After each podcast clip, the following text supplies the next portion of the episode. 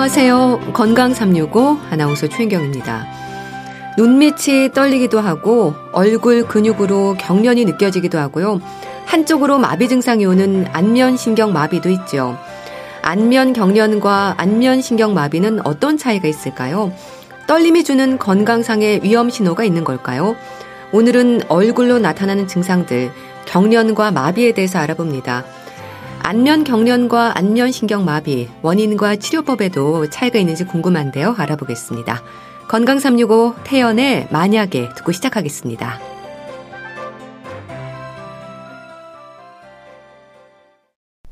KBS 라디오 건강 365 함께하고 계십니다. 얼굴이 떨리는 경련 증상이 있을 때도 있고 안면 신경 마비로 얼굴 한쪽에 마비 증상을 느끼기도 합니다. 안면 경련과 마비는 원인이 다른 걸까요? 비교적 흔한 증상이지 않을까 싶은데요. 경희대 한의대 침국과 김용석 교수와 함께 합니다. 교수님 안녕하세요. 네, 안녕하세요. 네. 안면 경련과 네. 안면 신경 마비는 이름이 다른 걸 봐서는 얼굴에 생기는 증상이라는 공통점만 있는 걸까요? 그렇죠. 이제 안면이니까 안면에 생기는 질환들을 보면 뭐 통증도 있을 수 있고요. 막 떨리는 것도 생기고 또 마비되는 게 있거든요. 예. 그러니까 얼굴에 생기니까 뭐 같은 범주 안에 있는 거라고 생각하지만 사실 얼굴 떨림하고 마비는 다른 질환이거든요. 전혀 다른 거예요. 예. 이제 얼굴이 떨린 거는 이제 대부분 이 신경이 혈관이 탁탁 뛸 때마다 이렇게 건드려져서 흥분이 된 거거든요. 과도하게 흥분돼서 생기는 거고 네. 얼굴 마비라는 거는 안면 신경 자체가 손상이 돼서 아예 작동을 못 하는 거거든요. 네. 그러니까 쉽게 얘기하면 안면 경련은 떨리는 거고 마비는 움직이지 않는 거예요. 그러니까 안면 경련은 움직이지 말아야 하는데 자기 마음대로 움직이는 거고 네. 안면 마비라는 건 움직여야 하는데 마음대로 안 움직이는 거죠. 그러니까 서로 다른 병이지만 여간 또 신경 쓰이는 게 아니거든요. 음, 네. 왜냐하면 얼굴이 마비거나 떨리면 대부분의 사람들은 아 이거 중풍 오는 거 아닌가 이렇게 걱정하시는 분들이 상당히 많죠. 네. 근데 눈 아래쪽이 파르르 떨릴 때는 안면 경련이라기보다 눈 밑 떨림이라는 표현으로 설명하지 않습니까? 안면 경련의 하나인가요? 그렇죠. 이제 얼굴이 안에 보면은 이제 눈 밑이 거기 속할 수가 있잖아요. 예. 근데 계속해서 이제 눈 주변이 이렇게 팍 떨리는 거 대부분 한 번씩 경험하셨을 예. 거예요. 이런 거는 이제 안윤근이라서 눈에 있는 근육들이 자꾸 움직인다 이렇게 얘기를 하는 거거든요.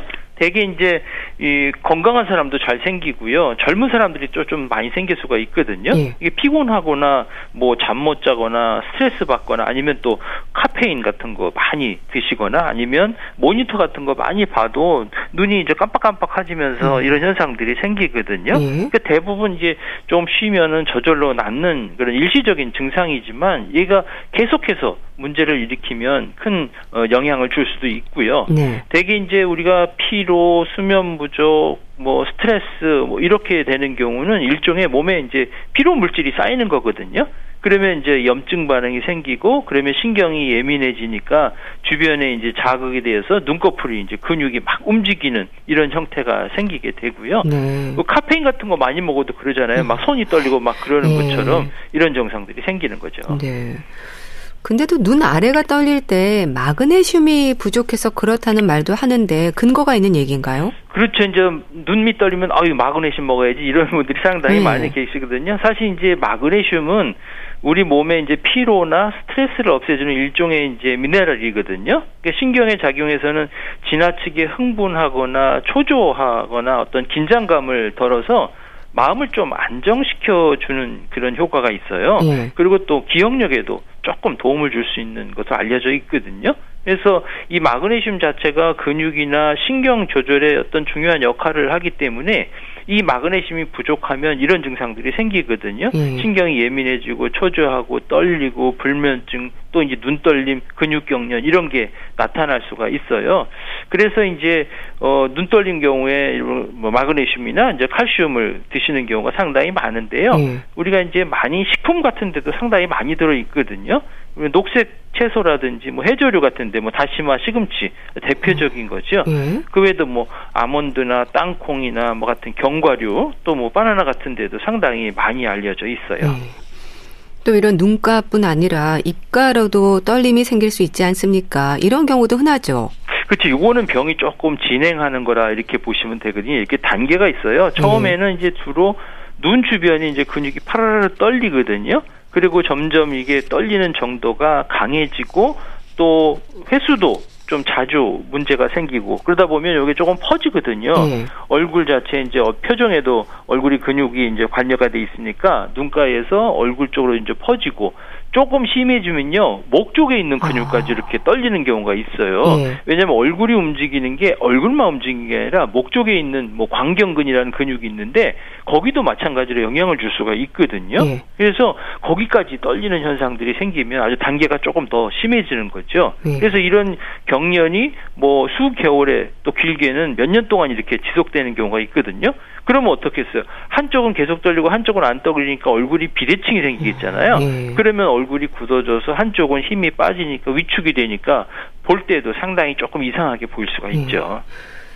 그럼 이렇게 안면 경련이 느껴질 때 신경계 질환도 의심할 수 있다는 건 어떻게 이해하면 될까요? 그렇죠. 이제 이게 며칠이나 몇 주나 몇 달 동안 이렇게 눈 떨리는 경우도 있지만 대부분은 이제 우리가 별 치료 없이 또 음식 잘 먹고 잘 자면 이게 나아지는 경우가 많거든요. 네. 그런데 이제 증상이 오랫동안 지속되고 또 이게 점점 점점 심해지고 근육까지 넓게 퍼지게 되면 어 신경에 어떤 문제가 있는지 한번 검사를 받아보실 필요가 있어요. 네. 왜냐하면 이 안면 경련은 드물게는 이제 혈관에 어떤 기형이 생기거나 우리 뭐 뇌동맥류 있잖아요. 꽈리 네. 모양의 기형이 생기는 그런 것도 생길 수도 있고요.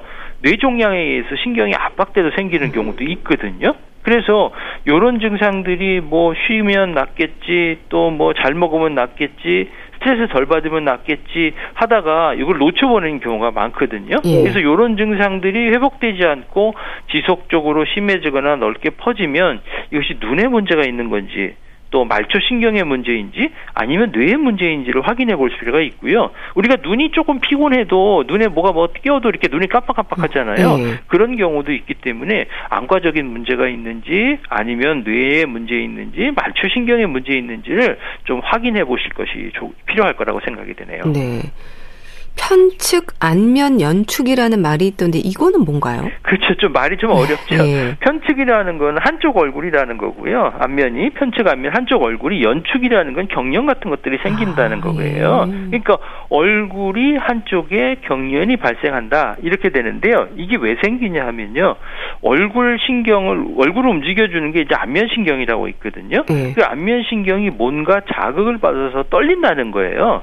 그러면 이런 안면신경에 자극을 줄 수 있는 것은 주위에 있는 혈관이거든요. 예. 혈관이 탁 탁 뛸 때마다 이 안면신경을 건드리니까 음. 이런 현상들이 생기니까 본인의 의지 없이 그냥 수시로 얼굴 근육이 떨리고 일그러지게 되거든요. 예. 눈에서부터 시작해서 점점 점점 눈이 감기고 입이 위로 딸려 올라가는 이런 증상들, 뭐 윙크하는 것처럼 이렇게 생길 수가 있거든요. 예.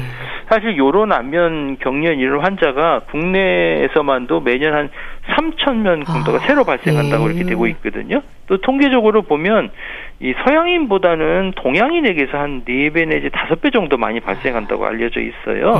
예. 주로 보면 뭐 스트레스, 피로, 불안, 뭐 그다음에 모니터 같은 거 밝게 보고 뭐 스마트폰 또 운전할 때 이런 현상들이 생기게 되겠지요.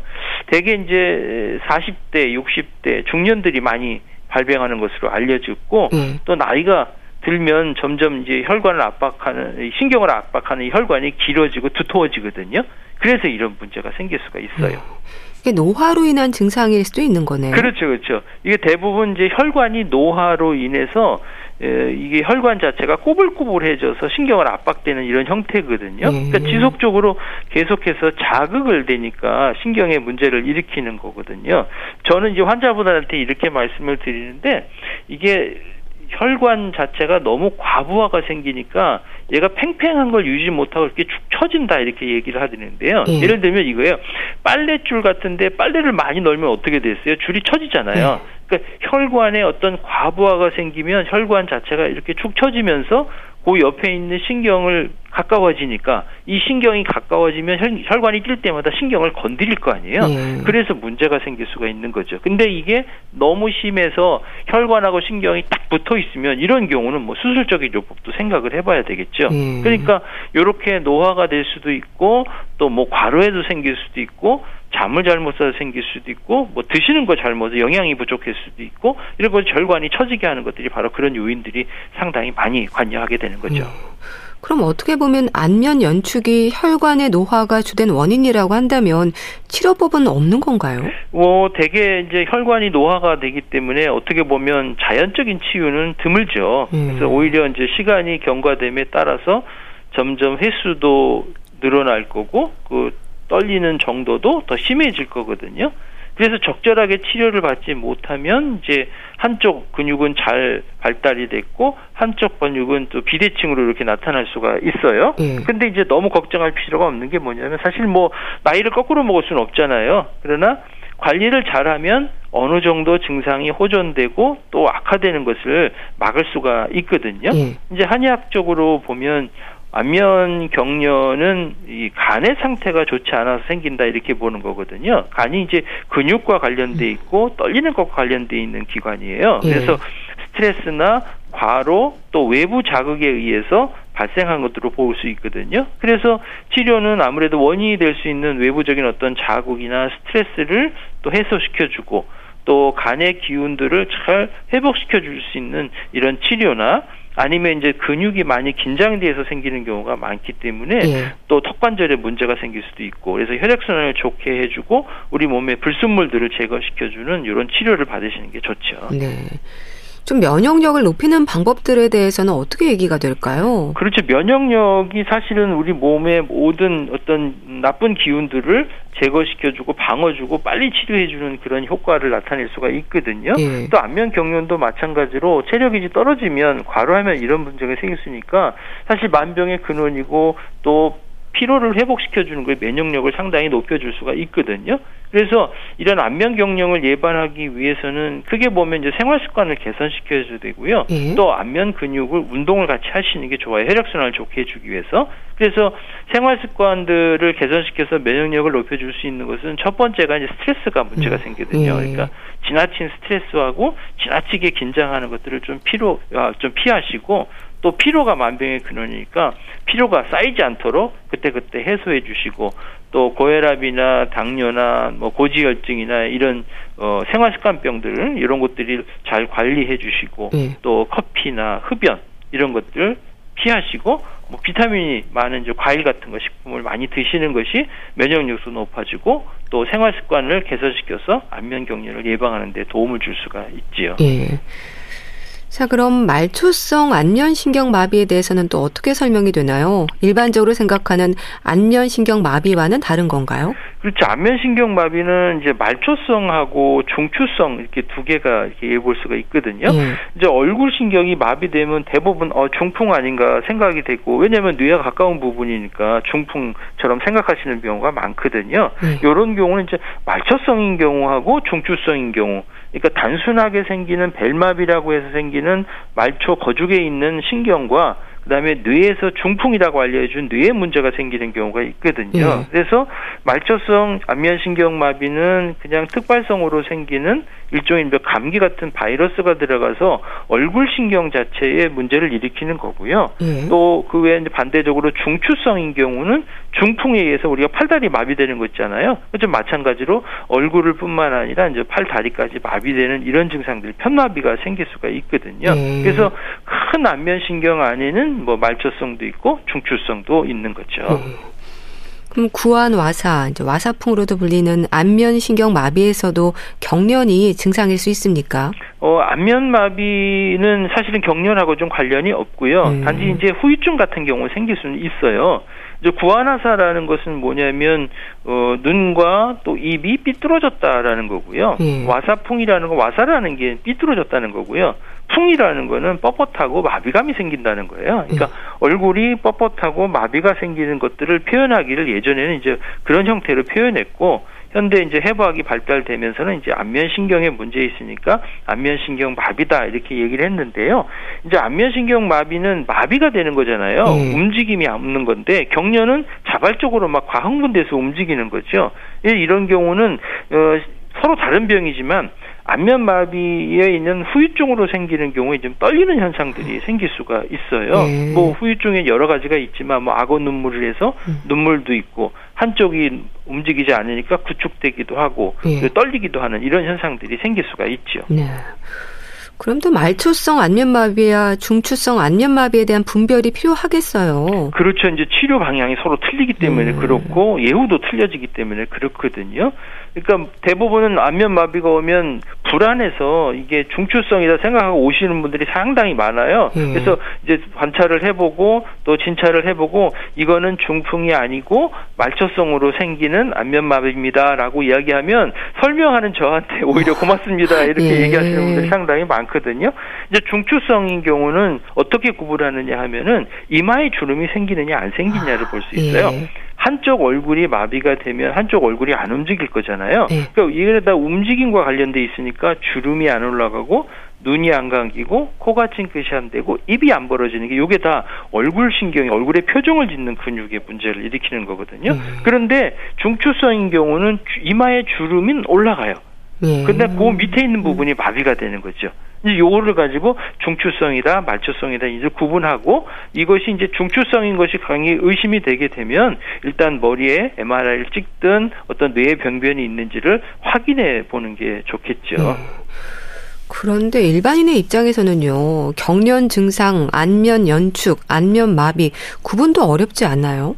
어, 사실 이제 구분하기가 어렵기도 하는 것도 있지만 이게 비슷비슷하니까 음. 어, 헷갈리는 경우도 상당히 많죠. 네. 또 경련이 오면 이제 안면마비의 전조증이다 이렇게 생각하시는 분도 많기 때문에 상당히 두려워하시고요. 네. 두렵게 되면 이제 불안하고 초조하니까 정신이 이제 와닥다 이렇게 하는 현상들이 생길 음. 수가 있게 됐죠. 그리고 또 누가 옆에서 아 그건 이것트라라고 얘기하면 또 불안해지는 경우가 상당히 많거든요. 이제 경련이라는 거는 뻣뻣하고 또 마비감이 있고 감각이 둔한 게 아니고 이제 움직임 이 게 자발적으로 막 떨리는 현상이고요. 이게 멈출라 해도 안 멈춰주는 거죠. 예. 안면 마비는 움직이려 해도 안 움직여지는 거예요. 아무리 주름을 올려도 움직이지 못하거든요. 그러니까 손을 갖다가 움직여줘야지만 움직일 수 있는 거죠. 예. 그런데 힘을 너무 많이 주면 주름이 안 올라가는 거 힘을 많이 주게 되면 이게 경련 같은 현상들이 생길 수는 있어요. 근데 예. 요거는 안면 경련하고 좀 틀린 거죠. 음. 네. 자, 그럼 안면에 나타나는 증상들에 대한 치료는 어떻게 진행이 될까요? 침 치료인가요?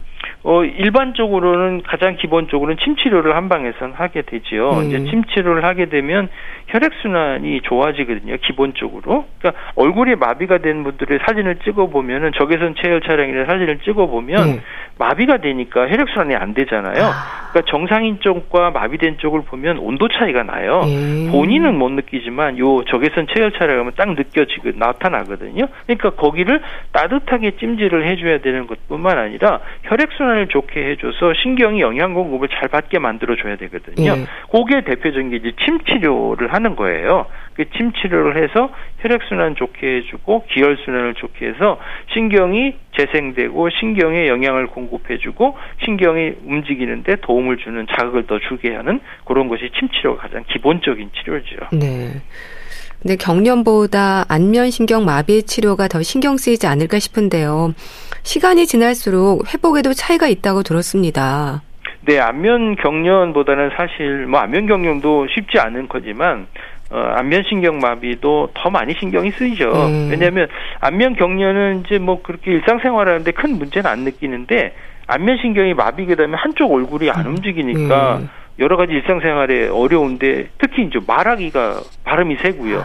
음식을 먹을 때 물이 새잖아요. 네. 그 씹는 것도 제대로 못하니까 여간 불편한 게 아니죠. 근데 이 안면신경 마비는 초기 치료가 상당히 중요해요. 이게 일종의 바이러스 감염이거든요. 네. 그러면 염증이 생기면서 부어서 신경을 압박하는 거예요. 그러니까 이 압박돼 있으면 오래되면 오래될수록 어떻게 되겠어요? 변성이 생겨버리고 회복이 늦을 거 아니에요. 네. 그 얘를 빨리 혈액순환을 좋게 해서 붓기를 빼줘갖고 더 이상 신경이 손상되지 않도록 이렇게 해주는 초기 치료가 상당히 중요한 거죠. 예. 네.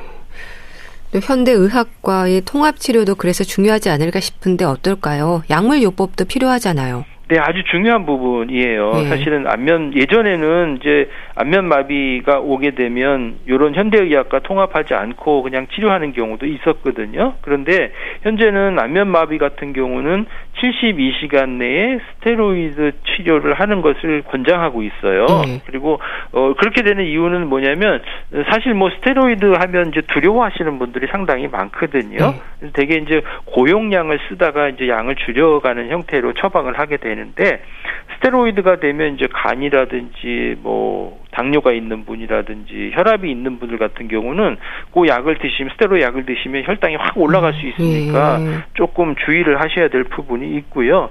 그렇지만 요 안면 마비가 생겨서 급성적인 경우는 72시간 내에 스테로이드를 쓰는 게 안면 신경이 부어 있는 것들을 조금 줄여주거든요. 예. 그러면서 신경을 회복하는데 상당히 도움을 주고요. 그렇게 되면 안면 마비의 대표적인 합병증 같은 거, 연, 그 연합 운동 같은 거 있잖아요. 그러니까 움직일 식사를 할 때 눈이 감기거나 또 반대로 눈이 이마를 움직일 때 입이 저절로 움직이는 이런 현상들이 연합 운동인데 음. 이런 것들을 최대한 줄일 수가 있고요. 이거에서 신경 변성들을 어떻게든지 좀 최소화할 수 있는 그런 역할을 하기 때문에 이런 경우는 이제 현대의학과 같이 통합 치료 하시는 게 좋을 것 같습니다. 음. 한의학에서의 약침 같은 경우는 어떤 효과를 또 기대할 수 있을까요? 약침이라는 것은 이제 치매 치료뿐만 아니라 약물 치료를 같이 병행하는 거거든요. 또 약물 치료를 또 하기 힘든 분에게도 마찬가지로 이제 약침을 같이 이제 병행하기도 하고요. 예. 약의 효과와 치매 효과를 주는 이런 두 가지 효과를 같이 볼 수가 있는 거고요. 그래서 초기에는 이 통증이 생기고 부어 있으니까 소염 진통시켜주는 약물들을 또 목 뒤쪽에 있는 부위의 음. 경혈에다가 어, 약침을 주입하게 되고요. 네. 또 회복 시기에는 아무래도 신경에 영향을 주고 신경 기능을 개선시켜주고 또 혈액순환을 촉진시켜주는 그 약침액을 사용을 해서 약침을 하게 되죠. 네. 이 안면 경련이나 마비는 언제든 다시 생길 수 있는 건가요? 재발했다는 분들도 있던데요. 자, 이제 안면 경련이나 마비는 되게 피곤하거나 잠 못 자거나 스트레스 받거나 뭐 이래 해서 생기는 이런 병이라고 볼 수 있거든요. 네. 이게 더 악화되는 거죠. 그런 상황에서. 그래서 처음에 이제 오셨을 때 환자분들을 보게 되면 이런 경우가 언제 생겼습니까? 물어보면 뭐 피곤했다, 며칠 잠 못 잤다, 식사가 좀 시원치 않았다, 뭐 찬바람을 쐈다 예. 이렇게 말씀하시거든요. 그게 바로 재발을 방지하는 방법이에요. 사실 우리가 뭐 피곤하거나 감기가 걸려서 이렇게 병이 생겼다고 하면 피로가 뭐 하루 아침에 싹 없어지는 거 아니고 네. 한번 피로했다고 그 다음에 피로가 안 생기는 거 아니잖아요. 네. 감기 한 번 걸렸다고 해서 평생 감기 안 걸리는 거 아니잖아요. 마찬가지로 피로나 감기는 언제든지 생길 수 있기 때문에 안면 경련이나 안면 마비는 언제든지 생길 수가 있는 거거든요. 네. 한번 왔다고 해서 계속 안 오는 게 아니고요. 그러나 언제든지 무리하면 발생되고 있는데 안면 마비 같은 경우는 대개 보면 8년 주기로 한 8%요 아, 정도니까 그렇게 네. 많이 발생하는 건 네. 아니에요. 그래서 그렇지만 이제 안면마비가 한 번 오신 분들은 어 이거 또 안면마비가 올까 처음부터 두려워하는 분들이 상당히 많이 계신데 그래서 평소에 관리를 조금 잘 해주실 필요가 있죠. 네. 예방법에 대해서도 짚어주세요. 전조 증상으로 의심할 수 있는 부분들은 없을지도 궁금한데요. 네, 이제 안면 경련 같은 경우에는 을 예방하기 위해서 평소에 생활 습관들을 잘 가지시는 게 무엇보다 중요하다고 말씀드렸잖아요. 네. 스트레스, 그다음에 피로 이런 것들이 상당히 문제가 될 수 있고 또 젊은 사람 같은 경우는 지나치게 과음하거나 흡연도 마찬가지로 이런 영상을 생길 수가 있거든요. 예. 그래서 얼굴 자체의 표정을 지어줄 수 있는 근육들을 움직이는 연습을 조금 많이 해주시는 게 좋아요. 예를 들면 뭐 윙크하기라든지 휘파람 불기라든지 또 껌 씻기. 근데 껌 씻기를 너무 많이 하게 되면은 이제 턱 관절에 또 문제가 있으니까 네. 조심하시고요. 네. 저는 환자분들한테 권유하는 건 뭐냐면 크게 웃으십시오. 아. 예, 크게 웃으시면 이 얼굴의 혈액 순환이 아주 좋아지고 근육이 많이 움직이거든요. 예. 찡그릴 때보다 웃을 때가 훨씬 더 많이 근육이 움직이기 때문에 혈액순환에 좋기 때문에 크게 웃는 이런 방법들을 하시고요. 그 다음에 이제 안면마비를 예방하기 위해서는 면역력을 높여줄 필요가 있어요. 예. 면역을 높이려면 음식하고 운동하고 그 다음에 체온을 유지시키시고 찬바람 노출 안 되도록 해주시고 요즘같이 추울 때는 특별히 목 주위에 목도리를 꼭 두르고 다니시기 음. 바랍니다. 예. 알겠습니다. 자, 오늘은 안면 경련과 마비에 대해서 알아봤는데요. 경희대 한의대 침구과 김용석 교수와 함께 했습니다. 말씀 감사합니다. 네, 감사합니다. KBS 라디오 건강 365 함께 하고 계신데요. 유투의 With or Without You 듣고 다시 오겠습니다.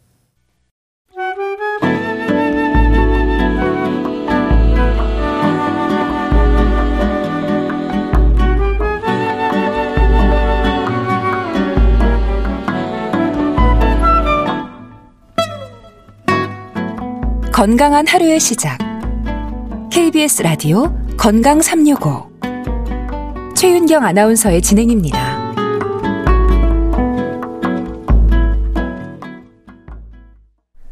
KBS 라디오 건강 365 함께하고 계십니다.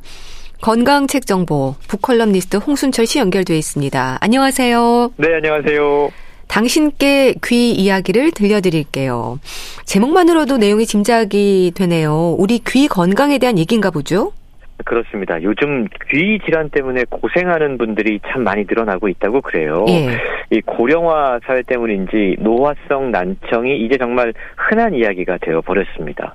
우리나라의 65세 이상 인구 가운데 난청인의 비율이 무려 40%에 이른다고 그러는데요. 예. 근데 이게 나이 드신 분들만의 문제가 아닌 것 같습니다. 젊은 분들 가운데도 청각에 대한 피로와 스트레스 그것 때문에 이명 그리고 청각 과민을 호소하는 경우가 빈번해지고 있습니다. 예. 또 중이염이라든가 난청으로 고생하는 아이들까지 정말 나이와 관계없이 어지럼증까지 생겨나고 있고요. 그러니까 이 귀 질환과 그 대상이 점점 확대가 되고 있다라는 겁니다. 예. 근데 더 큰 문제가 있어요. 사람들이 귀에 문제가 생기면 대수롭지 않게 생각한다는 겁니다. 아. 그래서 인터넷에서 떠도는 정보에 의지하거나 제때 제대로 된 치료를 받지 못하는 경우가 많다라는 거죠. 예. 그냥 미루다가 치료 시기를 놓치고 후회하는 경우가 상당히 많이 있는데요. 그러니까 일반 사람들이 대부분 귀의 소중함을 모르고 귀 질환이 얼마나 힘든 병인지 모르는 경우가 많다라고 최근 이야기하고 있습니다. 예. 이 책 당신께 귀 이야기를 들려드릴게요를 쓴 분은 문경래란 분인데요. 이비인후과 전문의십니다. 음. 그런데 본인도 갑자기 고막 떨림 증세를 경험을 해요. 게다가 손목 통증까지 경험을 합니다. 예? 의사에서 비로소 환자의 입장이 되어보고 나서 어떻게 이 고통을 잘 설명할 수 있는지 제대로 알게 됐다라고 이야기하고 있는데요. 예. 그래서 책을 통해서 자신의 통증 경험을 비롯해서 지난 10여 년 동안 난청, 이명, 청각 과민증, 어지러, 어지럼증, 만성 중이염, 또 선천성 귀 기형에 이르기까지 다양한 귀 환자들을 진료하고 수술해 온 이야기들 그리고 친절한 설명들을 해주고 있습니다. 음. 그러게요. 당신께 귀 이야기를 들려드릴게요. 제목부터 친절하네요. 특히 이비인후과 의사인 저자도 귀 질환을 경험하셨다고 하니까 환자 입장에서 좀 더 잘 이해하는 부분도 있겠습니다. 그렇습니다. 저자가 이비인후과 전문이거든요. 예. 그러니까 귀 질환 전문인데요. 어, 방문학자로 미국으로 건너가게 됐다고 그래요. 예. 근데 거기에서 예기치 않게 코로나가 시작이 됩니다. 제대로 공부도 못하고 고립되어 지내게 돼요. 예. 그때 이유를 알 수 없는 손목 통증이 찾아왔고 고막 떨림이 찾아오게 됩니다.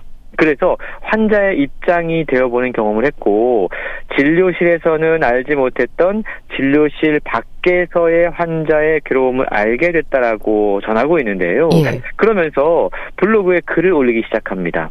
자신의 어떤 어, 진료 경험이라든가 통증에 대한 이야기들을 나누기 시작한 게 책이 된 건데요.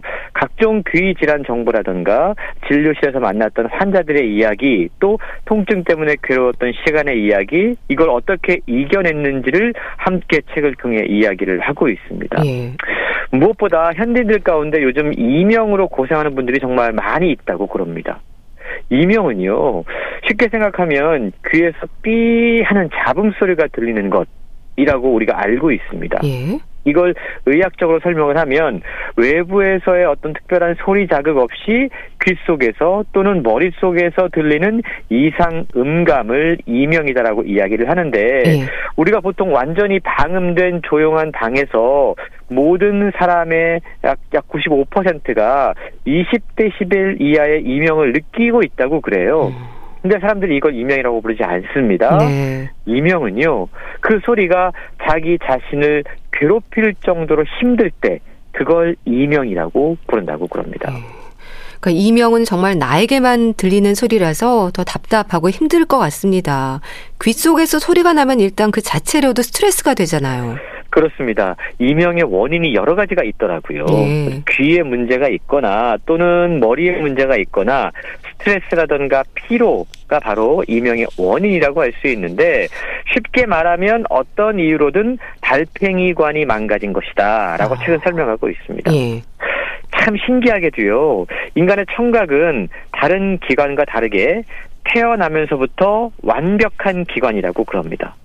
다른 기관은 성장하면서 그 모습과 기능을 갖춰가잖아요. 예. 근데 귀는 태어날 때 이미 완벽해요. 아. 갓난아기들은 무슨 말인지는 이해할 수 없어도 들을 수 있다고 그래요. 예. 따라서 이 달팽이 관은요, 태어나는 순간부터 노화가 시작된다. 이렇게 아, 이해해 볼수 예. 있다라는 거죠. 이명은 단순히 이상한 소리가 들리는 것으로 그치지 않는다고 그럽니다. 실제로 많은 이명 환자들을 만나보면 이명이 생기고 난 뒤에 무기력하다, 숨 쉬는 것도 힘들다, 소화도 잘 안 된다, 음. 너무 피곤하다, 이런 하소연들을 한다고 그럽니다. 음. 그 이유는 이명으로 인한 자율 신경계 반응이 우리의 온 몸에 이상 증상을 일으킬 수 있기 때문이라는 거죠. 그러니까 이명뿐 아니라 젊은 사람들도 그렇고 청력이 떨어지는 분들도 많은 것 같습니다. 또 어르신들의 노화로 인한 난청도 그렇고요. 그렇습니다. 난청 이야기 하셨잖아요. 예. 실제로 난청이 정말 요즘 현대인들에게 큰 문제로 다가오고 있는데요. 많은 분들이 난청 그러면 노화 질환이라고 생각을 합니다. 예? 실제로 그런 경우가 많이 있어요. 미국의 존스 홉킨스 연구진이 발표한 연구에 따르면 639명을 12년 동안 관찰했을 때 경도의 난청이 있는 난청인에게서 정상에 비해 치매가 발생할 확률이 무려 두 배 높았다고 음. 합니다. 이게 중도 난청인들은 3배까지 올라갔고요. 예. 심도 난청인들은 치매 발생 확률이 5배나 높은 것으로 확인이 됐다고 그럽니다. 그 난청이 얼마나 치매 발생에 영향을 주는지 알 수 있는 중요한 연구라고 할 수 있는데 예. 그래서 만일 부모님이 난청이 있으시다면 바로 병원에 모셔서 진단을 받게 하고 보청기를 착용하게 해드리는 것이 좋다라고 최근 이야기하고 있습니다. 예. 예전에는요 보청기에 대한 일종의 거부감이 좀 있었습니다.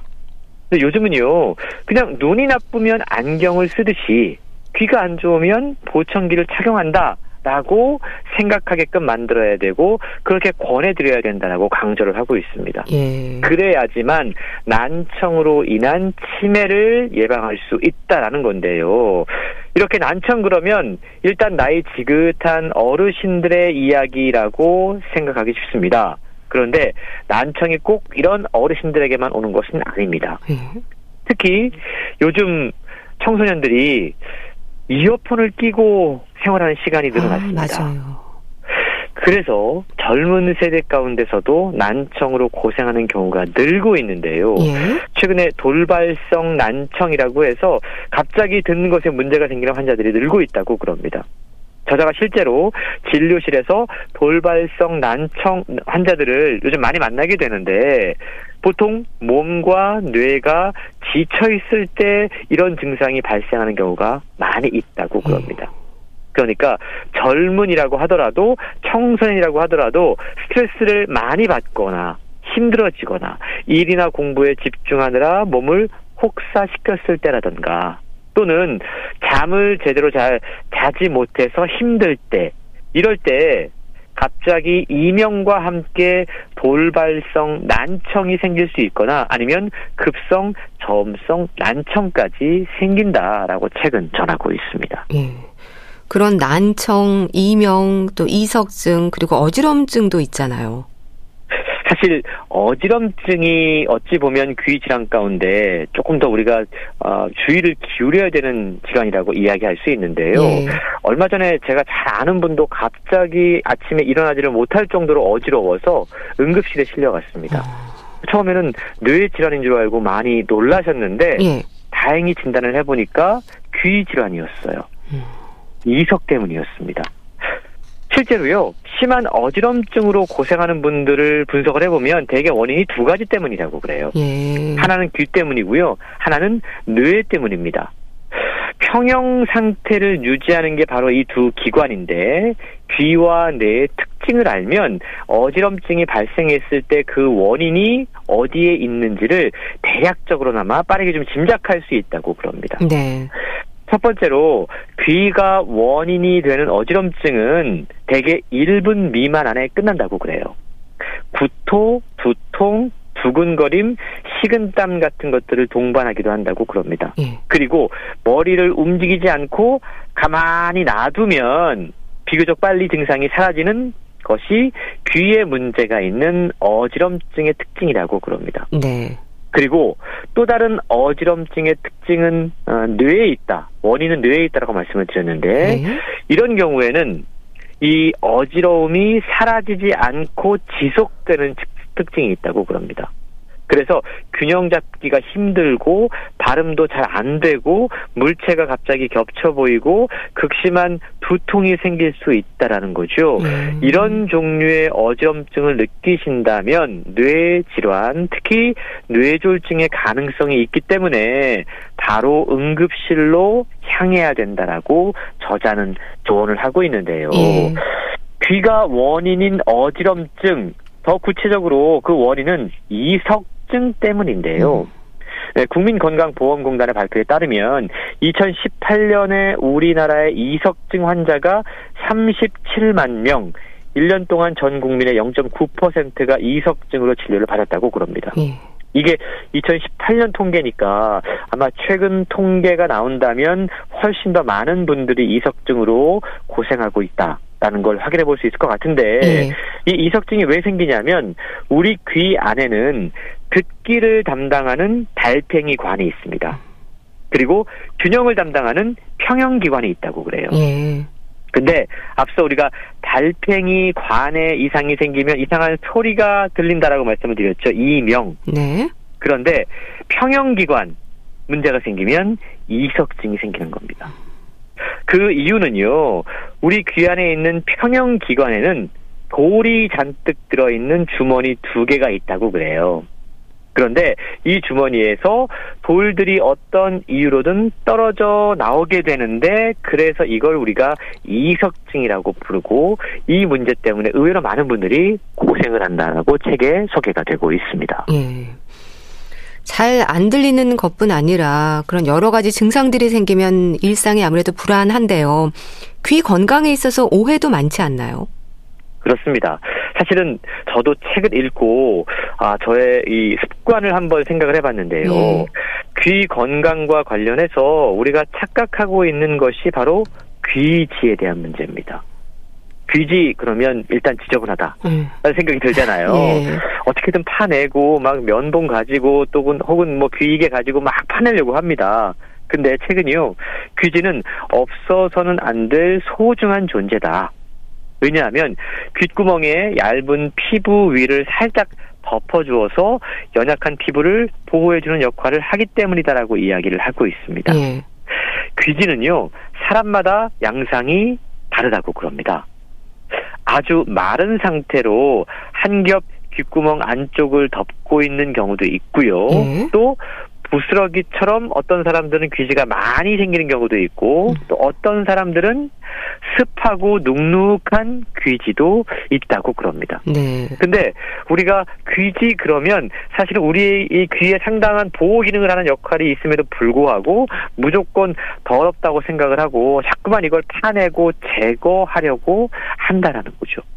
목, 목욕탕에 가면 면봉을 그냥 어떻게든 깊숙이 집어넣고 깨끗이 닦아내려고 하고 있습니다. 예. 근데 문제는 이런 행동들이 귓구멍에 피부를 덮어주는 소중한 귀지를 자꾸만 벗 느껴내는 일이기 때문에 연약한 귀 속의 피부에는 매우 안 좋다라고 최근 설명을 하고 있다라는 겁니다. 네. 그리고 좀 귀가 좀 답답할 때 그런 습관 갖고 있는 분들이 있습니다. 면봉으로 자꾸 귀를 이렇게 후비는 분들. 맞아요. 예.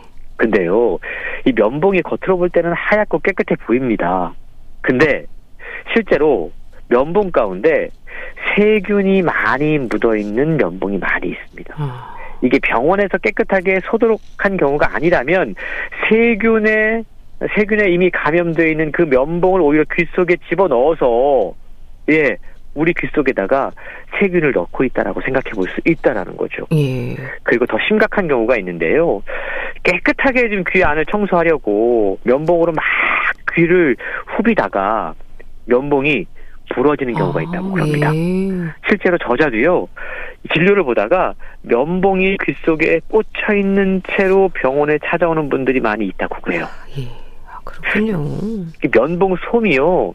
이게 사실은 그렇게 깨끗한 게 아니고 또 그걸 가지고 이게 부드러워 보여도 우리 귀 속의 피부가 너무 민감하기 때문에 예. 솜을 가지고 세게 후비다가도 이게 외이도에 상처를 낼 수 있다고 그럽니다. 그 상처를 통해서 면봉에 있던 세균이 피부 속으로 침투하게 되면 많은 분들이 앓고 있는 그 중이염이라든가 뭐 웨이도염이라든가 이런 문제들이 생겨날 수 있다는 거죠. 네.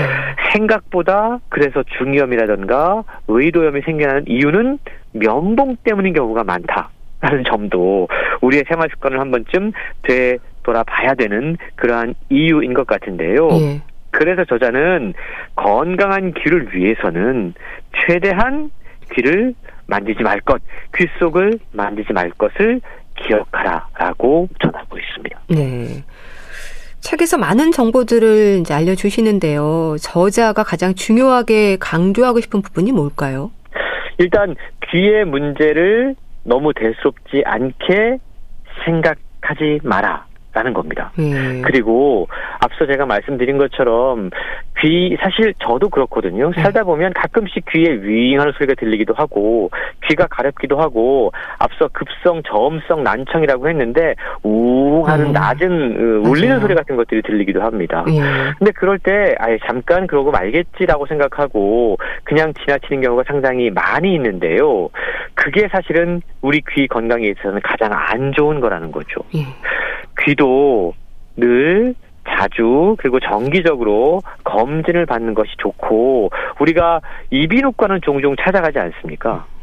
그럴 때 귀 속도 한번 들여다보는 습관을 가지는 것이 좋다라고 이야기를 하고 있는데 네. 우리가 코 때문에 뭐 비염 때문에 병원 자, 자 찾아갈 때 어, 귀에도 한번 음. 기왕 한번 어, 예. 진료해 주세요 이렇게 이야기하면 평소에 귀 건강을 잘 유지할 수 있다라고 이야기하고 있습니다. 네. 최대한 만지지 말라, 자극하는 게 안 좋다는 것도 기억을 하셔야겠네요. 당신께 귀 이야기를 들려드릴게요. 잘 들었습니다. 북컬럼니스트 홍순철 씨였는데요. 감사합니다. 고맙습니다. 존박의 이상한 사람 보내드리면서 인사드릴게요. 건강365 아나운서 최인경이었습니다. 고맙습니다.